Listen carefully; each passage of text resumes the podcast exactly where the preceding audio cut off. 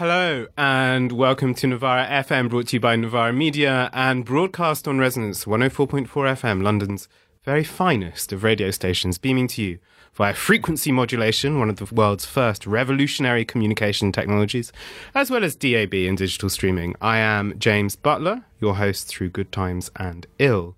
I hope you all took advantage of the uh, second rate capitalist replacement for communal meaning and celebration that is Valentine's Day. And you all, whether partnered or single or whatever other arrangement people have these days, spent some time reflecting on love and solidarity. The party is dead, or so many of us used to say, not only 20 years ago when this was at its most fashionable, but uh, right up until very recently. But the last few years have seen the emergence, especially across Europe of parties of a new type, alongside, especially here, the reanimation of what many of us considered dead forms, including the Labour Party. Many of these movements are characterized by their reliance on digital mobilization, charismatic leaders, and the circumvention of traditional party structures. Here with me to discuss his new book, analyzing these trends.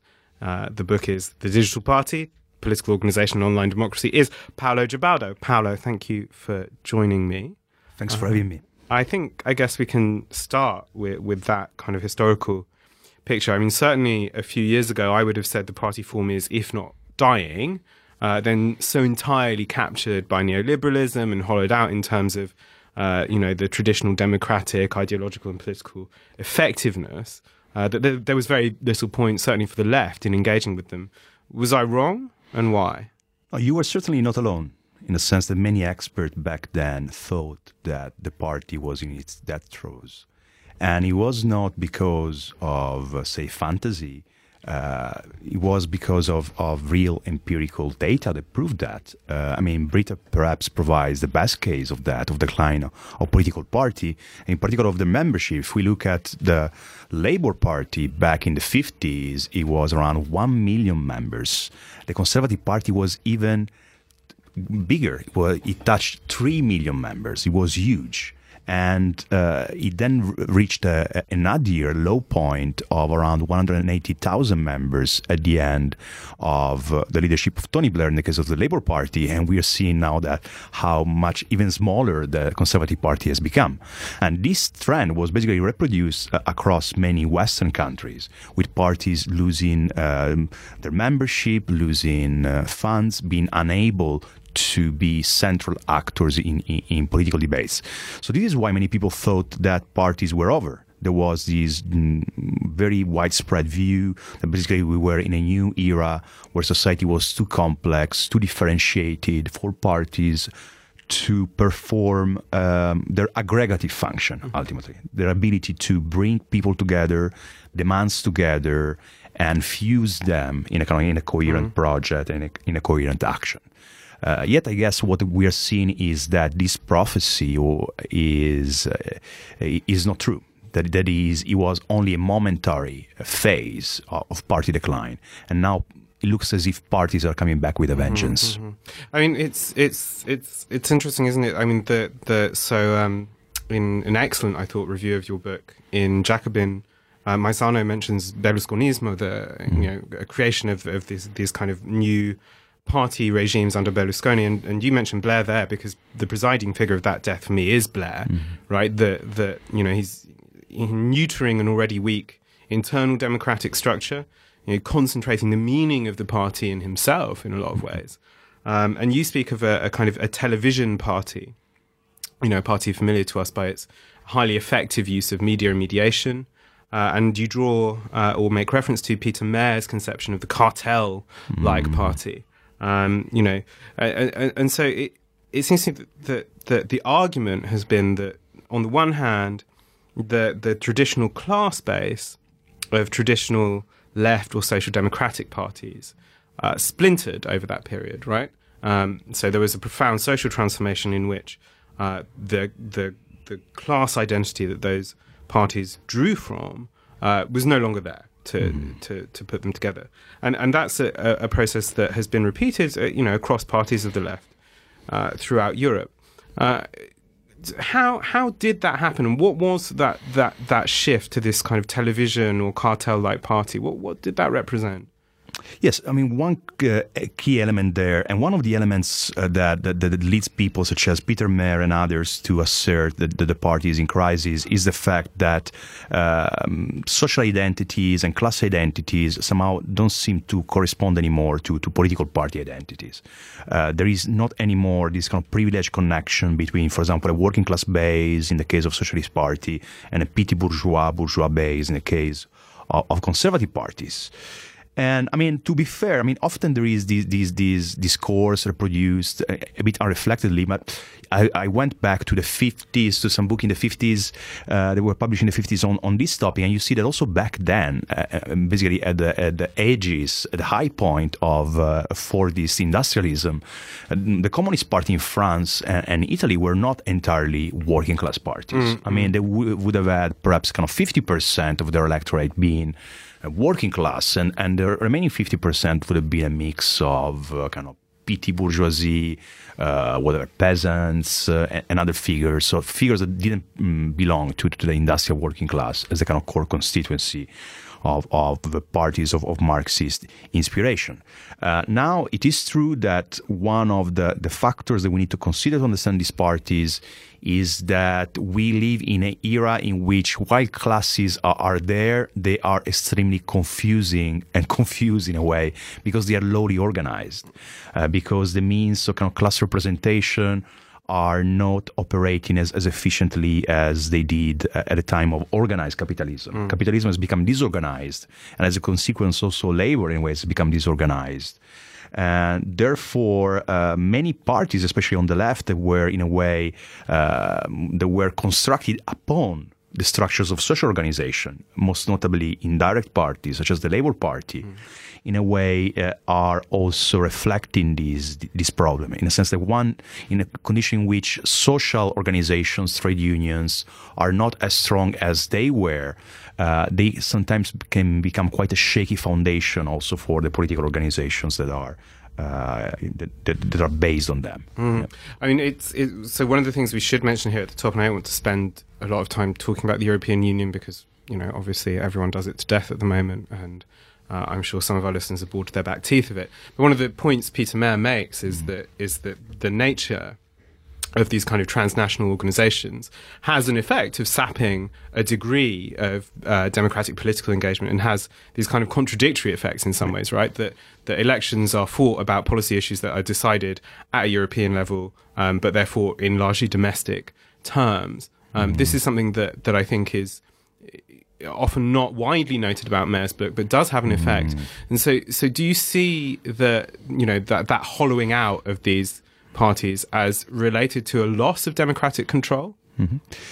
Yes, I would say so in a sense that that that has different manifestations, this loss of democratic control. I mean, obviously, it has to do with globalization, with the f- way in which supranational institution uh, absorb some of the kind of the sovereignty that was previously uh, uh, assigned to, to, to, the nation state, but it also has to do with, with, with a crisis of, of membership democracy. Mm-hmm. And that is one of the key elements in, uh, in the cartel party uh, uh, notion of, of Mair, eh, where there is, there is, there is this paradoxical process at play where uh, what you see is that political parties are becoming stronger by align, align uh, uh, together with, with, with, the other parties so that they construct a cartel that basically militates against the possibility of citizens to, to, to make a choice. Mm-hmm. That is what happened in the neoliberal era with the so-called extreme center, mm. uh, where uh, if we look back at the times of, of, Tony Blair, for example, I mean, it was very difficult to kind of distinguish clearly economic policy of, of the Labour Party, the Lib Dems, and the mm-hmm. Conservatives, and, and, everywhere it was like that. Uh, parties resembled each other more and more. Uh, and therefore they didn't give uh, um, a real choice, a real option. It was, as Zizek famously put it in a quote, it was choosing like choosing between Coca-Cola and Pepsi. I mean, there's not a big difference, at least for for for our tongues uh, and and uh, and for our taste. Um, so that is, in a way, if you look at it, there is the negative background against which these parties mm. are trying to to emerge, uh, saying fundamentally the diagnosis they put forward is parties were the key link between the citizenry and the institutions. They were uh, the means through which uh, a number of ideas, policies, demands could be in a way refined and, and fused together, and then they could be mobilized in the political arena. Mm. This link is not, not, not functioning anymore. It has been distorted. It has been turned basically into a mere spectacle. Therefore, the only way in which citizens can recuperate democracy is by recuperating, is by repairing that uh, broken link mm-hmm. between the citizenry and political institutions, mm-hmm. namely the political party. I mean, maybe I think, uh, given that we're talking about the party, you know, the idea of the party in general, we should, and you mentioned it n- near the beginning of the book, uh, we should we should just gesture towards or talk about one of the root criticisms of the idea of the political party in the first place. And you mentioned that there have been many critics who have been hostile, mm-hmm. you know, to the idea of the party. And actually, I mean, through much of the historical emergence of democracy, the idea of a political party was treated with a great deal of suspicion. So you have uh, someone like J.S. Mill, liberal thinker, distrusted it because of the problem of sinister interests and mm-hmm. you know, danger of class legislation, which he means by which he means you know small faction legislating for itself. But then also, I mean, you you make a reference to Simone Weil, who is you know one of my my favorite thinkers, remarkably remarkable, very very interesting woman, and she articulated this kind of heterodox uh, critique you know, from from the left, from from a kind of left, and it's very often very difficult to place her politics. Um, you know, and she argues that the real effect of the political party is that it forces this identification with a particular side, uh, and that entails a suspension of kind of critical faculties or thinking for oneself. Um, you know, my party, right or wrong. And so, how substantial do you find these critiques of of the political party? I mean, I, I, think we need to see where these critiques are coming from. Uh, part of them that are, uh, I mean, especially the, the, the, the, older ones, are coming mostly from the liberal right, mm-hmm. uh, from thinkers who are suspicious of the party because political parties have been the way through which the masses have organized themselves in uh, countries in national popular democracy with mass suffrage, right? Therefore, it is quite obvious that if you have a large fortune, if you have large properties to defend, you will look at these mass parties representing uh, the mass of the people as as competitors, as as dangers uh, vis-a-vis your uh, your property and your uh, economic and entrepreneurial liberty. Um, then, I mean, there is perhaps a more kind of philosophical critique that perhaps should be more carefully uh, um, understood. I mean, that is the one of Simone Weil and, and, and other people, where uh, she points out, I mean, something that we indeed we have seen in totalitarian parties uh, and uh, the fact that they, they can be used basically to manipulate people and, and to, uh, in a way, uh, subjugate all individuality and all individual will to the the needs to the uh, political reason of the party, mm-hmm. right? Which is, I mean, obviously George Orwell in 1984 perhaps is the most famous literary uh, representation of that, but there is plenty of that because, I mean, besides uh, Nazism. Uh, I mean, also on the left, Stalinism has obviously been uh, a demonstration of the, of the very dangerous tendencies that, mm. that are involved in that. Um, but then I, and then also now on the kind of new on the new left and in the kind of in social movements we've seen this critique going mm. on. I mean the anti-globalization movement there was this very strong criticism of parties. So for example in the world social forum in porto alegre and other places parties were banned from the world social forum. Only ngos could be admitted because ngos are kind of inherently better. And again i mean I'm always saying lay in these cases in a sense. I mean, you need to understand the motivations behind things. Mm. You, you, cannot, in a way, operate through just kind of metaphysical absolutes in a sense like the party is good in and of itself or the movements are, are good. I mean, why was the party so suspected and so uh, antagonized also on the left? Because indeed there have been major distortions, there have been major problems. There is indeed a kind of authoritarian risk. There is the risk of a leadership principle, as Franz Neumann described mm. it, uh, referring to the Nazi party, the, uh, the risk that this may impose itself on, on, on people. Yet, in a way, we also need to uh, realize where we are now, right? And why now many people feel, once again, the necessity of the political party. because we are in a very different situation from the one described by George Orwell, uh, right? Uh, in the post-war period, we're in a very different situation from right the times of the Cold War and highly ideologized uh, polities. Uh, we are in a time where disorganization and chaos and fragmentation and, and dispersion mm. is is the condition we, we we are traversing. Therefore, in this condition, uh, reasserting the need for political organization, I think, is is indeed uh, something meaningful and something necessary. Mm-hmm. Yeah. yeah. I mean, let's move on then to to the emergence of these these new digital parties. Maybe you could tell us a bit about what what you see as the, the specific new features of these parties and, and where they you know, where they come from, what they're inspired by, but also you know what the material forces are at work underneath them. Do they have social blocks to speak of? Mm-hmm.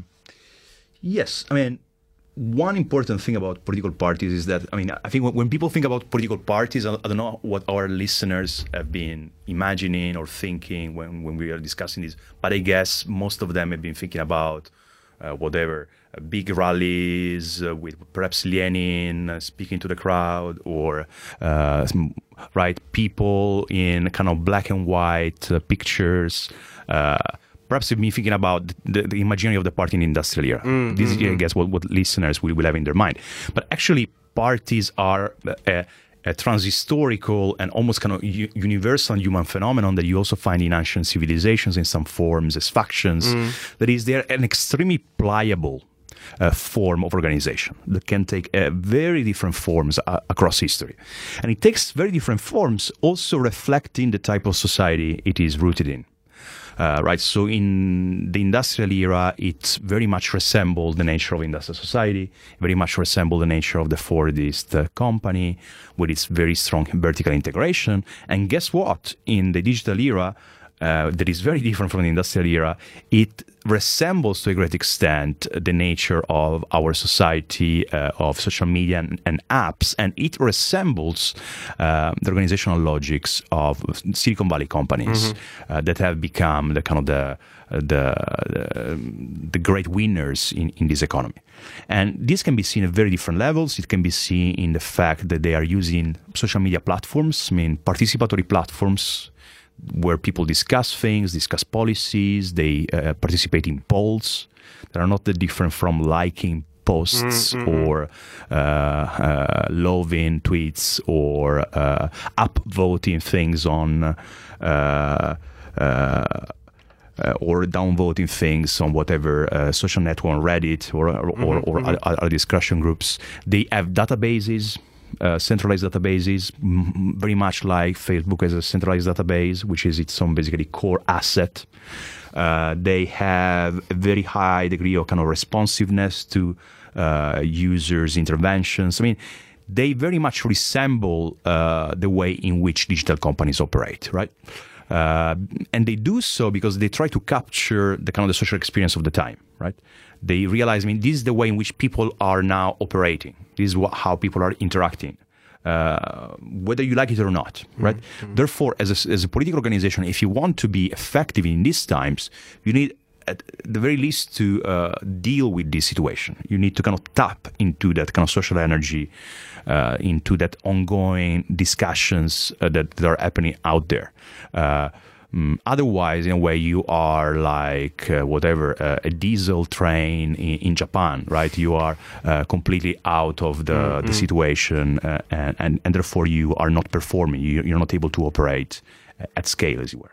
So, the, I mean, the, one of the things that, that, that you point out is is you know the party systems you know are, are incredibly durable in some ways, and it's interesting to hear you talk of the parties as this transhistorical phenomenon because, of course, you, know, you go back to ancient Rome, you've got the you know, optimates and mm. the Guelphs and Ghibellines in, yeah. in, in, in, medieval Florence. And, and, and um, the distinctive feature about the contemporary world is, or, or the 20th century world, uh, is the emergence of mass parties, mm-hmm. right? So that, that yeah. they have this kind of distinctive relationship to the vast mass of society.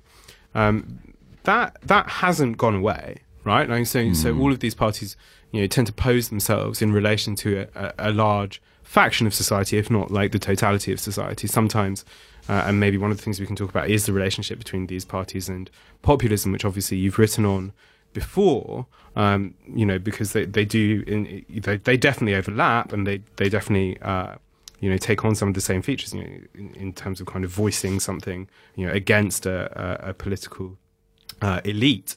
Uh, but but it does seem to me that that these are, you know, that there is there's been some kind of sharp ideological break because even when you look at uh, you know the formation of say something like the Green Party, and I I, you, I know you mentioned uh, you know uh, Democrazia uh, Proletaria, mm. you know proletarian democracy in in, in Italy. Uh, you know these were these were parties with a very kind of you know a recognizable ideological mm. bent, and they mm-hmm. positioned themselves within the kind of the traditional frameworks uh, uh, of you know of political contention. So they had programs which are recognizable as inheriting some of those those programs of mass parties, uh, and they were recognizable within the framework of, of traditional politics. That's not quite the case with, with a lot of these organizations that you study. So something like mm. Five Star Movement, even Podemos to an extent, when it you know mm. you know depending on what side of yeah. the current split you fall on, yeah. um, you know there, there, there is a kind of there is something, and then something like the Pirate Party is, is very mm. hard to mm. place ideologically. So, what, is there is there an ideological continuity among these kind of new movements, and how mm. do they hmm. relate to the kind of traditional, uh, you know, ideological hallmarks uh, yeah. uh, uh of post-war political hmm. parties? Mm. Yes, I think that is a very interesting question. I think there is some degree of uh, ideological and kind of political coherence, and I think the example of new left parties in the 70s is a very good term of reference in that what we are seeing now is rather similar to what happened back then. There was basically the sort of political projection or crystallization of a new wave of social movements, right? The movements of the 68 and the 70s in a way produced uh, then also new political parties. They were embodying the new spirit of the time, uh, concern for freedom, for sexual liberation, for quality of life, right? There was, in a way, what uh, ecology, uh, feminism, there was what the new left, in a way, uh, brought to the fore. And what we are seeing now is not too dissimilar from that, in a sense that uh, they, these parties have largely emerged in the aftermath uh, or uh, in parallel to a new wave of social movements, the movements of 2011, the movements of the squares, uh, the new popular movements that we can see now continuing also with the Gilets jaunes in France, mm. the Yellow Vest. I mean, these new movements that are themselves populist in mm. a certain way, in a sense that they speak the language of the people, of the citizens. And they do uh, indeed uh, uh, embody some of the spirit of those protest movements, right? that is about a recuperation of, of democracy, of people's power, of, of sovereignty.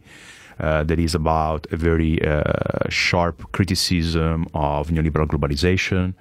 Uh, that is about uh, recuperation of a sense of, of kind of, of unity and uh, and integration. So I, I think that in that you, you can see some, some coherence uh, in terms because sometimes I think what, what is overlooked is the fact that populism is not just a discourse, mm-hmm.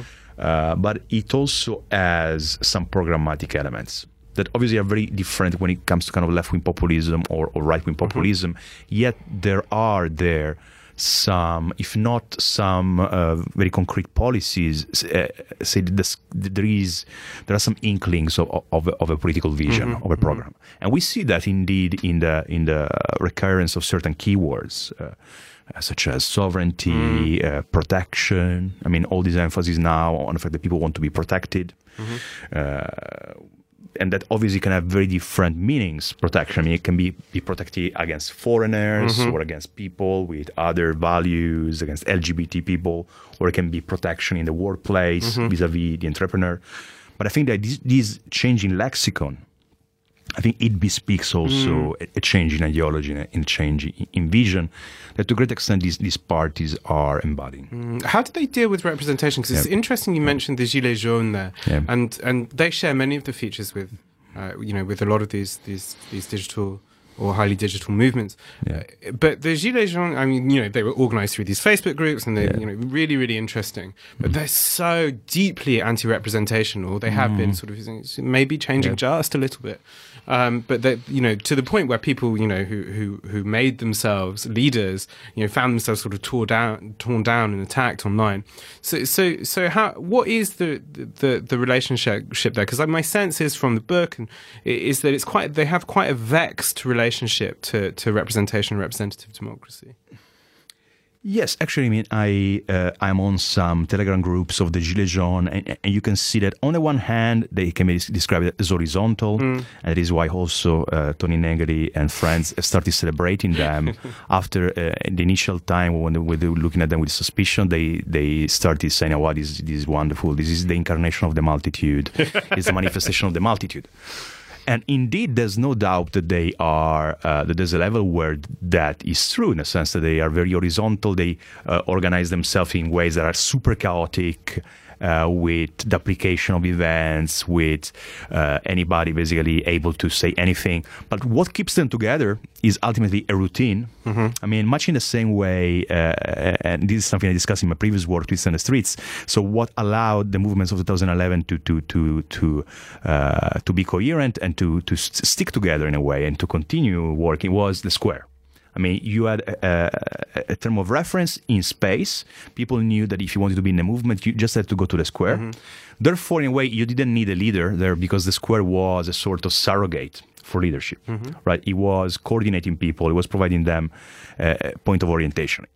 That is the same is happening with Gilets jaunes uh, road blockades at local level. So if you want to do something, you go to the road blockade and with the routine, with the ritual of Saturday protest in Paris, right? People know that in, to continue in the movement, to continue helping the movement, you just need to go to Paris, whatever, at 11, 12. Yep.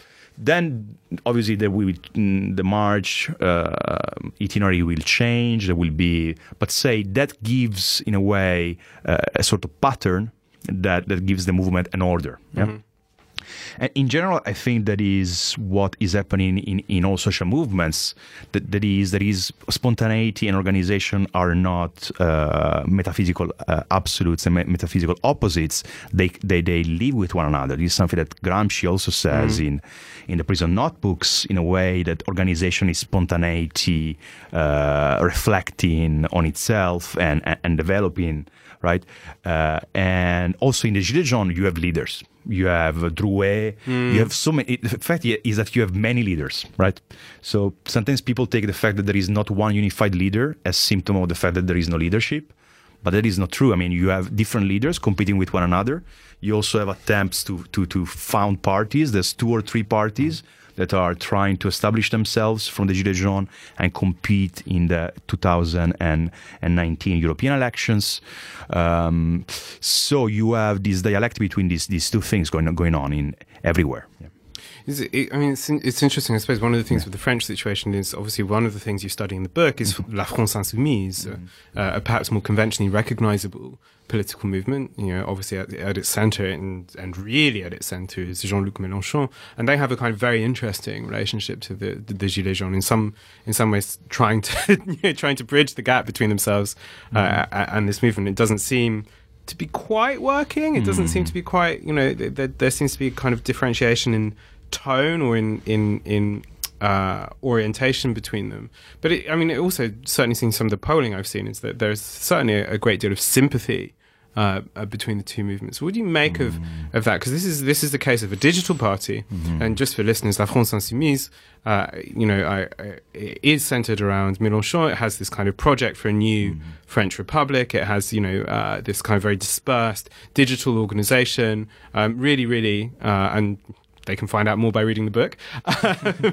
but but but but it's interesting because this this is to my mind the first moment where there's been a kind of eruptive. Uh, movement where there is an, uh, if not, well, not established, but certainly extant digital party that's trying to trying to deal and, and find a way to deal with it. So, do you have any thoughts on, on the relationship between the two? Yes, I mean, whatever. Having visited France recently to do some research on this, uh, my sense is that, I mean, perhaps the France Insoumise, I mean, it's not looking as if the France Insoumise is really managing to absorb this movement. Uh, I mean, uh, partly it looks as if people are uh, suspicious of it because they see it as too left, right? Also because the France Insoumise in recent months has, in a way, been backtracking a bit from its uh, uh, democratic populist posture in the 2017 election, where he really tried to shed all references to the, the left heritage it has now gone a bit into a kind of new identitarian, uh, left identitarian mm-hmm. phase mm-hmm. where he's trying to appease some left militants, left leaders who were a bit pissed off by the fact that he went too populist for mm-hmm, them, basically, mm-hmm. right?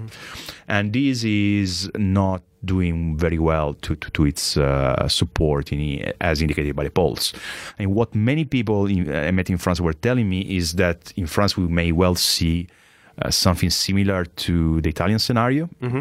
Uh, there is a new party emerging out of the Gilets jaunes, uh, or if not out of the Gilets jaunes, say um, in parallel uh, to them, that may be similar to the Five Star Movement.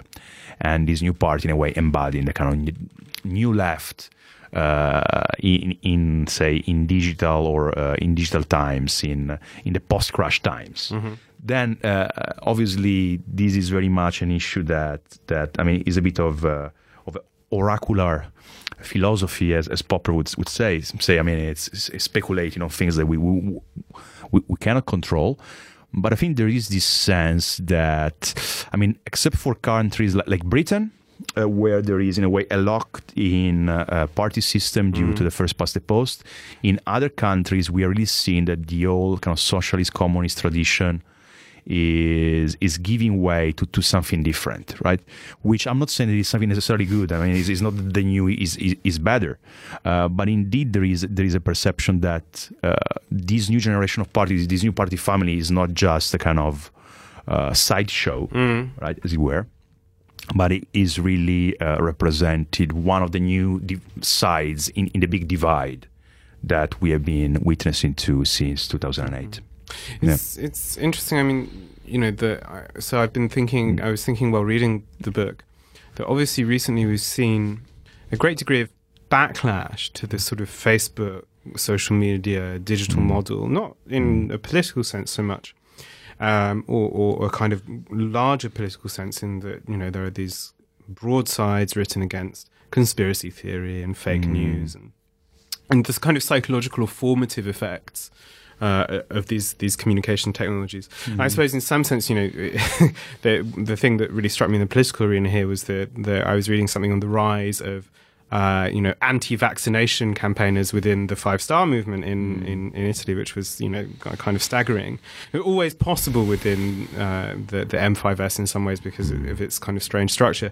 But but I wonder, do you think there's something dangerous about the kind of this this kind of formation in, in a world um, where there is sort of information exhaustion, mm-hmm. um, where there's you know the possibility of discrimination between sources of information becomes you know more and more difficult, and you know, and also at the same time, people are simply less and less willing to take things mm. on trust. Uh, mm. And then you have floating over all of that, you have the question of Cambridge Analytica uh, and sort of digital manipulation, which is often the case mm. for sort of mm. paranoia on the part yep. of you know, liberals and the soft left, but it's a real thing. Um, and so I, I, wonder, you know, the extent to which these kind mm. of communications can have a, a degrading effect. Yeah. You know, there is this thing that has by now become kind of commonplace that we are in this phase of interregnum, and people always quote this famous quote from Gramsci where right? these morbid symptoms uh, yes. manifest themselves. But indeed, we need to take that, that seriously in, in, a sense that we are in one of those rare uh, phases in a kind of the historical continuum when things are Ill, really up in the air, right? And nobody really knows where they are going to go. It's a moment of bifurcation, it's mm. a moment of great instability and and it is a moment of great opportunities, also great dangers, because in a way, all the, the entire um, Cartesian grid is messed up. You don't understand anymore what is the left, what is the right, really, mm-hmm. in kind of usual terms of progressives versus conservatives. And there is also fundamentally a crisis of authority. That is, people don't trust anymore. Uh, not just the political authorities, but also the kind of cultural authorities, right? Uh, there is a strong anti-intellectualism. Mm-hmm. Uh, people don't trust anymore academics telling them what, what is right and what is wrong.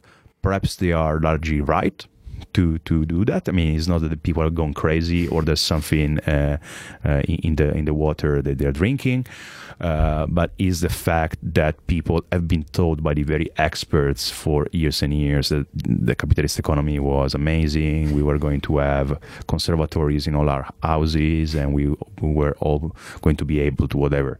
Uh, to have all the luxuries of the world, and that didn't exactly happen and the same people told us about the weapons of mass destruction and all mm-hmm. this bullshit. So I should apologize for oh, sorry. Uh, swearing on air there. Uh, just as I know, Ofcom is often breathing down our necks. It's fine. Oh, uh, many apologies to our listeners. I, I apologize. I apologize. salty Mediterranean language. If I yeah, exactly. I apologize for my. I, I try not to be an expert, but uh, that went wrong. Uh, so there is all this uh, tendency where you. Um, right there is people don't trust anymore the authorities the sources of knowledge mm. and and uh, and information and, and and so that that is a phase that that can be quite dangerous in a sense that what i uh, the, the, way i see it is that the paradox there is that skepticism that is justified mm goes hand in hand with its opposite, namely credulity, mm. right, or credulousness, mm. whatever. Uh, that is the uh, availability to believe anything. I mean, since what the kind of uh, official version was wrong, uh, you are open to embrace any alternative version, mm. right? Uh, almost as a gesture of uh, of dissent to mm-hmm. say, look, I mean, I don't believe in what the MSM, the mainstream mm-hmm. media are telling me. So whatever, flat Earth, okay, I'll go for that.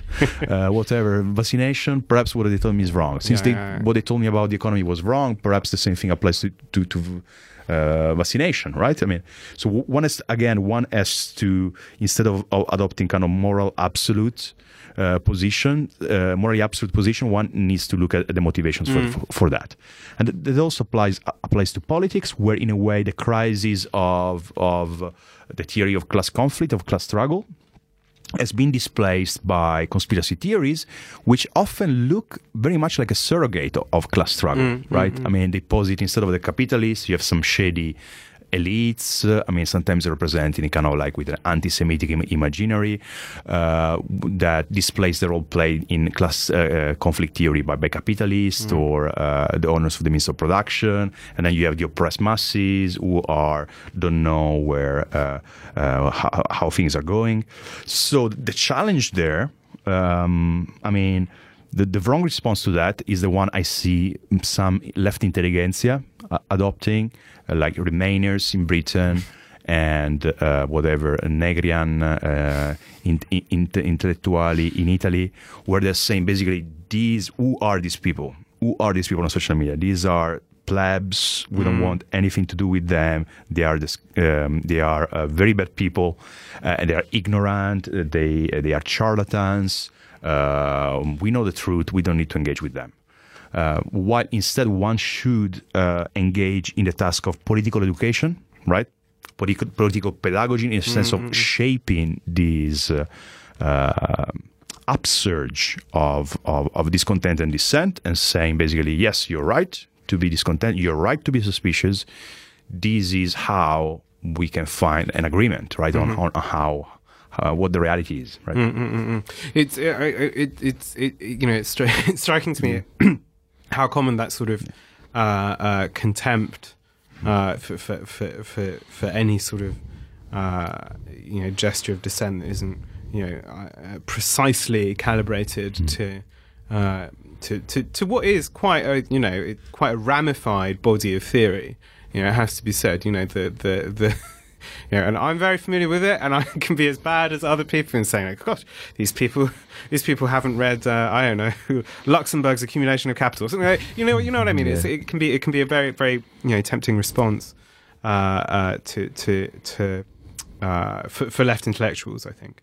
Um, uh, but it, it does, you know, it, it does make me wonder, you know, the extent to which there is uh, an ideology of the internet, right? Which mm. which levels all of this stuff, which says, you know, we're going to take you know all this stuff as being kind of equally plausible or equally Mm. possibly plausible, and then judge between them in that way. So there's so so one there's no uh, varying degrees of social trust, right? Everything on the internet Mm. is flat. Um, you know, uh, participation is key.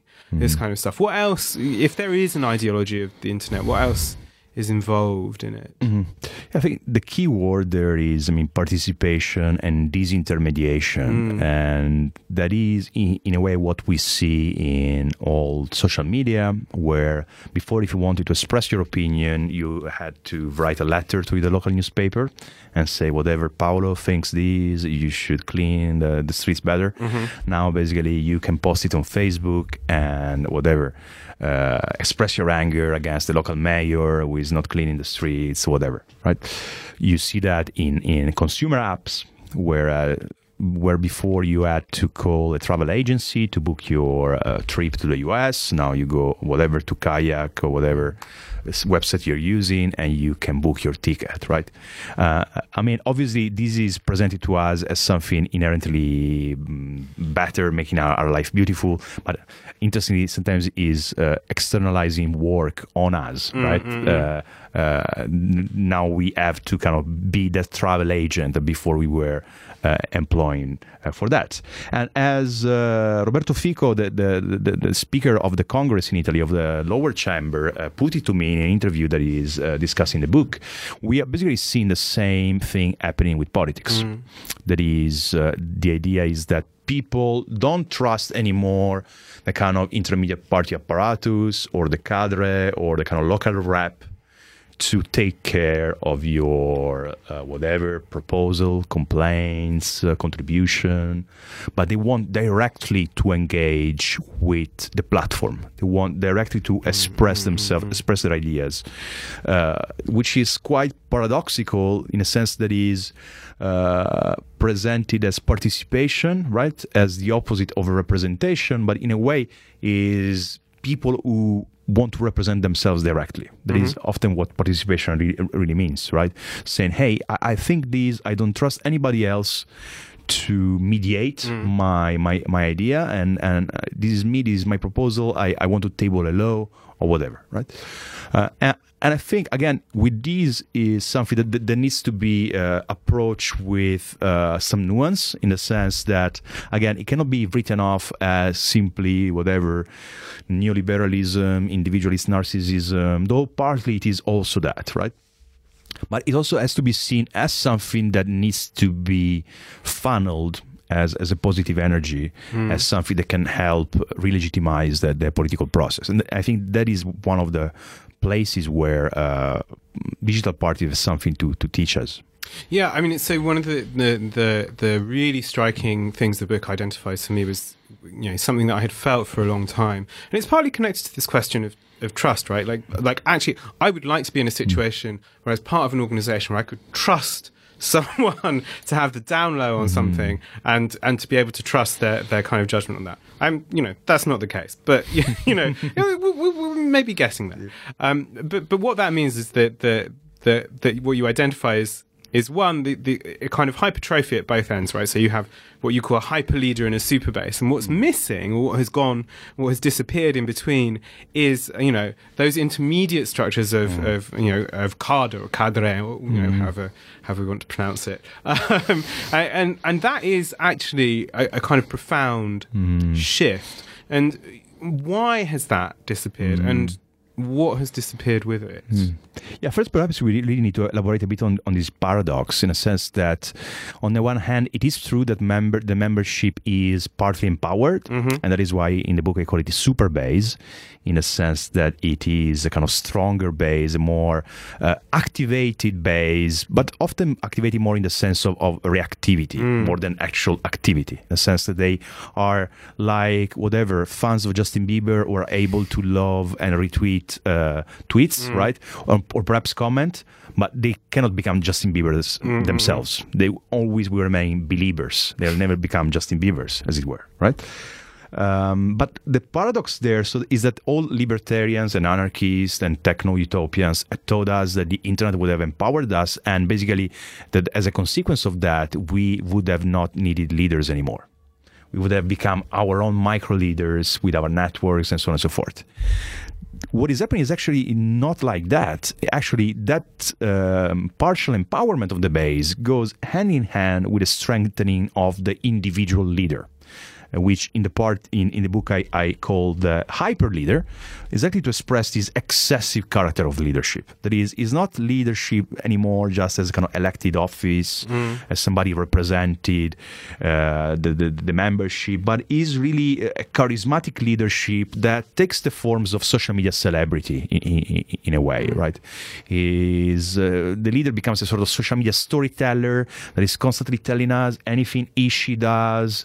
Uh, take the example of um, Alexandria Ocasio Cortez mm. Uh, Instagram account where she's telling us about her makeup, or uh, take the example of, of Salvini in Italy, mm. where she is not sparing us from a single breakfast or lunch. He's having telling us how much ragu and parmesan he's putting on his rigatoni, and on Valentine's Day he basically weeps in front of all the female fans, saying, "I have no companion this this Valentine's Day. Should we ab- abolish Valentine's Day?" And anytime Milan is his team uh, loses a match, he's complaining about Gattuso, the coach of Milan, right? So, uh, and, and that is extremely interesting, both from a kind of mm. sociological and political perspective, right? Because things always have a reason, right? It's, it's good Hegelian, which we, we, we should know. uh, uh, that is, is because the hyper leader becomes in, in the absence of intermediary structures, in a context of weakness of organizations, in a context of distrust towards collectives and towards bureaucracies, uh, the affect uh, towards the leader becomes the only channel for a sentimental connection mm-hmm. between the people and, and, and the party. Mm. Uh, and that is why we need to kind of uh, be engaged in this uh, ongoing reporting about people's kind of tri- trivial uh, everyday life uh, doings. Mm-hmm. Yeah. yeah. I mean, I, it, it's it's funny. One of the things you, you, you mentioned in the book mm. is you know, historically in Italy, if you thought of the, the Communist Party, the, you would think of the Bottega Oscure, mm. the, these kind of vast central headquarters of like mm. where the Communist Party mm. was. Um, you know, and also maybe in the Casa del Popolo in your town or mm. like the local you know your, your, your local branch or whatever. But but but that if you thought of the party, you thought of its kind of central mm-hmm. mm-hmm. organization, building. Yeah, yeah. Um, and actually, what's what, one of the things that's striking about these parties is actually how kind of it, it's very hard to think of them as having. Mm. You know, a center other than the person of the leader themselves, uh, and that that sort of uh, you know emotional connection there. I think you know I, I instinctively sort of distrust it, right? Like I mm-hmm. come from you know a traditional left background where actually you know we say like oh you know uh, investing a vast amount of authority in a kind of charismatic mm-hmm. leader is very very dangerous. I remember mm-hmm. this very early on in the the kind of the emergence of Podemos when you know, there was an election earlier on. When they put uh, Iglesias's face yeah. on ballot paper, and it was like, "What is this? What is this? This is yeah. like very, very creepy, very, very yeah. dangerous." Um, but, but, it does seem to me to to be an increasingly unavoidable mm-hmm. part of these parties.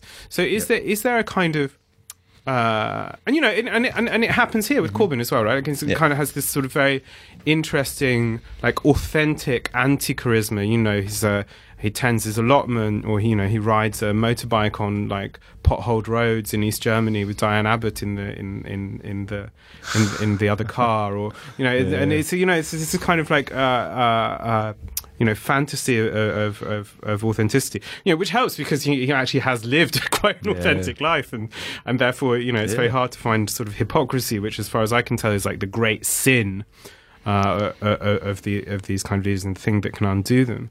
So, so what are the kind of constraints or, or that, mm. that, that that we should be thinking about in terms of the, mm. these relationships to to the charismatic leader? Yeah, I mean, as you're saying, basically, it is working, right? And it is working because celebrity culture is such a powerful force mm. in our society, and, and, people love to identify themselves with these heroes. And I think it, there is again a sort of transhistorical tendency, right? That the, the desire to, to, to identify oneself with, with exceptional individuals mm. and, and, and with people in flesh and bones rather than with abstract ideas. Mm. Uh, then obviously one need to think a bit about what are the limits of these, and I think the limits have to be coherent with with the function these hyper leadership can have. So in the book, I, I, go back to Antonio Gramsci's discussion of uh, the modern prince, uh, and where he says something quite interesting because he, he basically says that the condottiere, uh, the war leader of the prince of, of Machiavelli, is not anymore. Um, um, something that can be used in an industrial society, in a modern society, because we are in a society that is too complex, uh, too industrialized for that to work. Mm. Therefore, according to him, the party, the mass party, the bureaucratic party, substitutes the function of the individual leader, of the prince. Uh, now it is as if that we have a reversal of that. That is, the bureaucratic party has been substituted once again by individ- the individual leader. But interestingly, Gramsci also makes a case, uh, a limit case in a way, for uh, situations where the individual leader can still be useful. And these are situations of transitions where you need, in a way, to reorganize entirely political space, where you need to refound political organizations because there's been a delinkage between mm. the social base and the organizational structure. Perhaps that is the way we need to look at this. That is, the role of these hyper leaders, in a positive sense, has to be the one of being uh, guarantors uh, who can help us refound collective organizations and reestablish them and put them on their feet again. And then, in a way, their role, uh, their transitional role at that point will expire, mm. right? Uh, and I think that is very much in the way, at least we we need to approach that, at least on the left. Mm, mm, mm. I mean, it's it's one of the things I guess that's interesting. So obviously, momentum makes an appearance in the book, and it's one of the things that's quite striking here. In ter- is in terms because you know the Anglosphere mm. has you know you know in the US certainly, but but here as well, these uh, electoral systems which mm. are quite profoundly different, mm-hmm. you know, to to say continental European ones by and large. Um, so, so I mean, the old H.L. Mencken gag about the United States being a one-party state, with, but with typical extravagance, it has two of them. Um, but and we have the kind of you know these old, very old and unshifting parties here in this mm. increasingly polarized politics. You know, obviously, Trump to some extent um, embodies some of these tendencies, and maybe the tendencies actually of the television party taken to its extreme, a kind of hyper Berlusconismo the connection between him and his base is very it, it, felt very very similar to the stuff in in the book, you know, and it's given rise now to the, you know, very, very interesting kind of conspiracy theory, you know, this QAnon stuff where like there's, you know, to explain what's going wrong with his leadership, there's this kind of, you know, bizarre fantasy about you know him taking on the elite paedophile rings or something like that. But it, it tells you something about that that kind of deep, mm. uh, deep connection to, to mm-hmm. the leader, right? That, that it can develop these these kind of almost like it's like Ptolemaic astrology, right? Like whether you, you mm. conjure up new cycles of the planets to explain mm. how the model still works. Anyway, um, I, I, guess my question here is is is located more with the with momentum, right, and more mm. with the Labour Party here. It, is how you know, because because it seems to me that momentum, in some ways, has has taken on that that digital mantle, but found itself, understandably, in some ways, stalled. Right, because it doesn't want to be a parallel organization to the Labour Party. Mm. It doesn't necessarily. It doesn't want to operate you know, according to these kind of traditional left structures, which give over, you know, quite a powerful force to, you know, the tyranny of the most committed.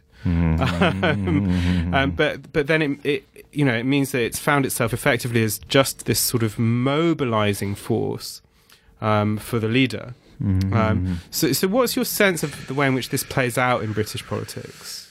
Yes, that, that is curious in the sense that perhaps the way you could look at that is that momentum is the digital party within a, a party that has, to a large extent, remained what it was, mm, that has mm, changed mm. very little, right? And I know within the Labour Party there's been discussions, debates about whatever, let's discuss this fad of digital democracy, let's do something about it. Uh, let's uh, whatever implement a consultation system, but without a real kind of uh, uh clear and, and, kind of coherent push for, for that. Also because ultimately, as, as, the book shows, I mean, this is not a kind of technological change or whatever, a new gadget you can mm. add to your own uh, uh, toy room. It, it's something that, that is, if you apply it coherent is going to change power structures. Mm. It's going to have significant effects for the very the, the, the power equilibrium within, within the party. Yeah. So in, in the case of, of, momentum, there's been an attempt to draw some of these uh, uh, mechanisms, adopting a OMOV system, one man, one vote system, um, and having some consultations, creating a platform called My Momentum. Um, but the Labour Party so far has applied that um, only for the leadership elections in uh, in 2016, mm-hmm, right? The 2nd mm-hmm. uh, Corbyn leadership election, where you add the option of voting via email. Right now, you know, even actually, I, I, I don't ridicule these uh, this uh, tiny thing because also tiny things like that can have a, a very big uh, effect. Like now, imagine if trade unions in Britain were able to uh, call a strike based on e-ballots. Mm. If I'm correct, they are not able to do that by by law. I mean, a law that has been implemented by by the last Tory government, and that is for a very specific and kind of political reason because paper ballots are more laborious. For how much it may look stupid, but indeed people have spend more time uh, posting ballots and everything. So if you had unions being able to to uh, to ballot their members on strike uh, via email, you would have more strikes. Simply. Yeah, like, like yeah, that. Yeah. So also very simple things such as the possibility to vote on on on on the leadership or on the central bodies, national executive committee. I mean, all this panoply of mm-hmm. of, of, of, bodies you have you have in labor. I think would be very important. It would go uh, some way towards democratizing the party. And then I think also some uh, referendums, internal referendums. I know, I know, that now in Britain you uh, are, are, a bit cautious with the referendums, but don't. but, uh, but say internal referendums on kind of dilemma choices, mm. whatever. I mean, for example, this uh, deal of Theresa May, if she rework or renegotiate, should we accept it or not? Mm-hmm. Perhaps it could. I mean, having them perhaps kind of once a year on very, very really important and divisive issues, it would, I think, perhaps serve to. Uh, to unite the party, to, mm-hmm. to say, hey, we are in a, an actual consultation because indeed, perhaps you know the, the very temporality of, of parties is, is now too uh, too long for, for, for the kind of social rhythm we are in. People change their mind very quickly. Mm. Uh, it is difficult for for a mandate uh, to, to last for for two or three years, right? So I think some of these quite quite kind of tiny things could could could, could help re relink in a way the base and mm. and uh, and the summit of the party. Yeah, I mean it's it's yeah. it's it's intriguing to me. I just just to you know, and one of the thoughts I had throughout is that question of like what then if we have this in place, what the physical, mm. what what use the physical meetings are in terms mm. of building sort of a thick sort of social movement or a kind of you know a sense of, of, of coherent solidarity. You end the book with a, a political to do list. You just have a, a couple of minutes left. And I, I, wonder if, if you could give us a sense of what your feeling is about because you know for, for, for a book that studies these things there, there is I think a profound ambivalence in the book about you know it, it rec- it's it's a book that recognizes these things are happening mm-hmm. um, and then wants to figure out where to go with them um, so so I wonder if we could end with just a sense about what people you know, in these organizations should be doing you know, where where you know its tendencies need to be uh, corrected or maybe extended and deepened Mm-hmm. Um, I know there's there's some stuff about kind of grassroots or bottom up initiatives. Yes, I think putting it in very simple terms, uh, there are some changes that need to be done. First and foremost, all the management of decision making needs to be controlled by a body that is independent from the leadership, as it already mm. happens mm. in traditional parties. You have a procedure committee or a guarantee committee that is responsible for doing that for example, in, in party conferences, but this is often not, not happening in these parties, which means that often the staff controlling decision making is hired by the very people who have an interest in decision making, which is a clear conflict of interest. Uh, secondly, in a way, I think need to, we, need, we need to abandon a bit some of the utopia partic- participationism. Uh, that is where a lot of my ambivalence lies, in a sense that there is some some value there in allowing people to participate, but on the other hand, uh, participation can create its own aristocracy of mm-hmm. participation, mm-hmm. which needs to be carefully uh, fought against. And then finally, there are many positive ways in which we can crowdsource ideas, we can debate ideas, but we need to have a clear process and clear rules for how these ideas are ultimately integrated in party policy. Perfect. Paolo, thank you for joining me. Uh, this has been Novara FM on Resonance 104.4 FM. 104.4 FM. We will be back at the same time in the same place next week. Goodbye. Thanks for having me.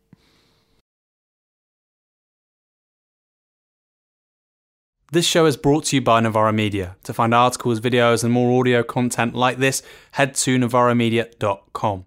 If you've particularly enjoyed this podcast and would encourage others to listen to it, why not head to iTunes and as well as subscribing, leave us a review. Novara Media can exist only thanks to the generosity of our subscribers and supporters. If you have the means, please consider subscribing at support.novaramedia.com. As well as helping us continue to produce regular content, subscribers will also receive priority access to events, as well as promotions throughout the year. For regular updates, follow us on Facebook, Twitter, and YouTube. Novara Media, media for a different politics.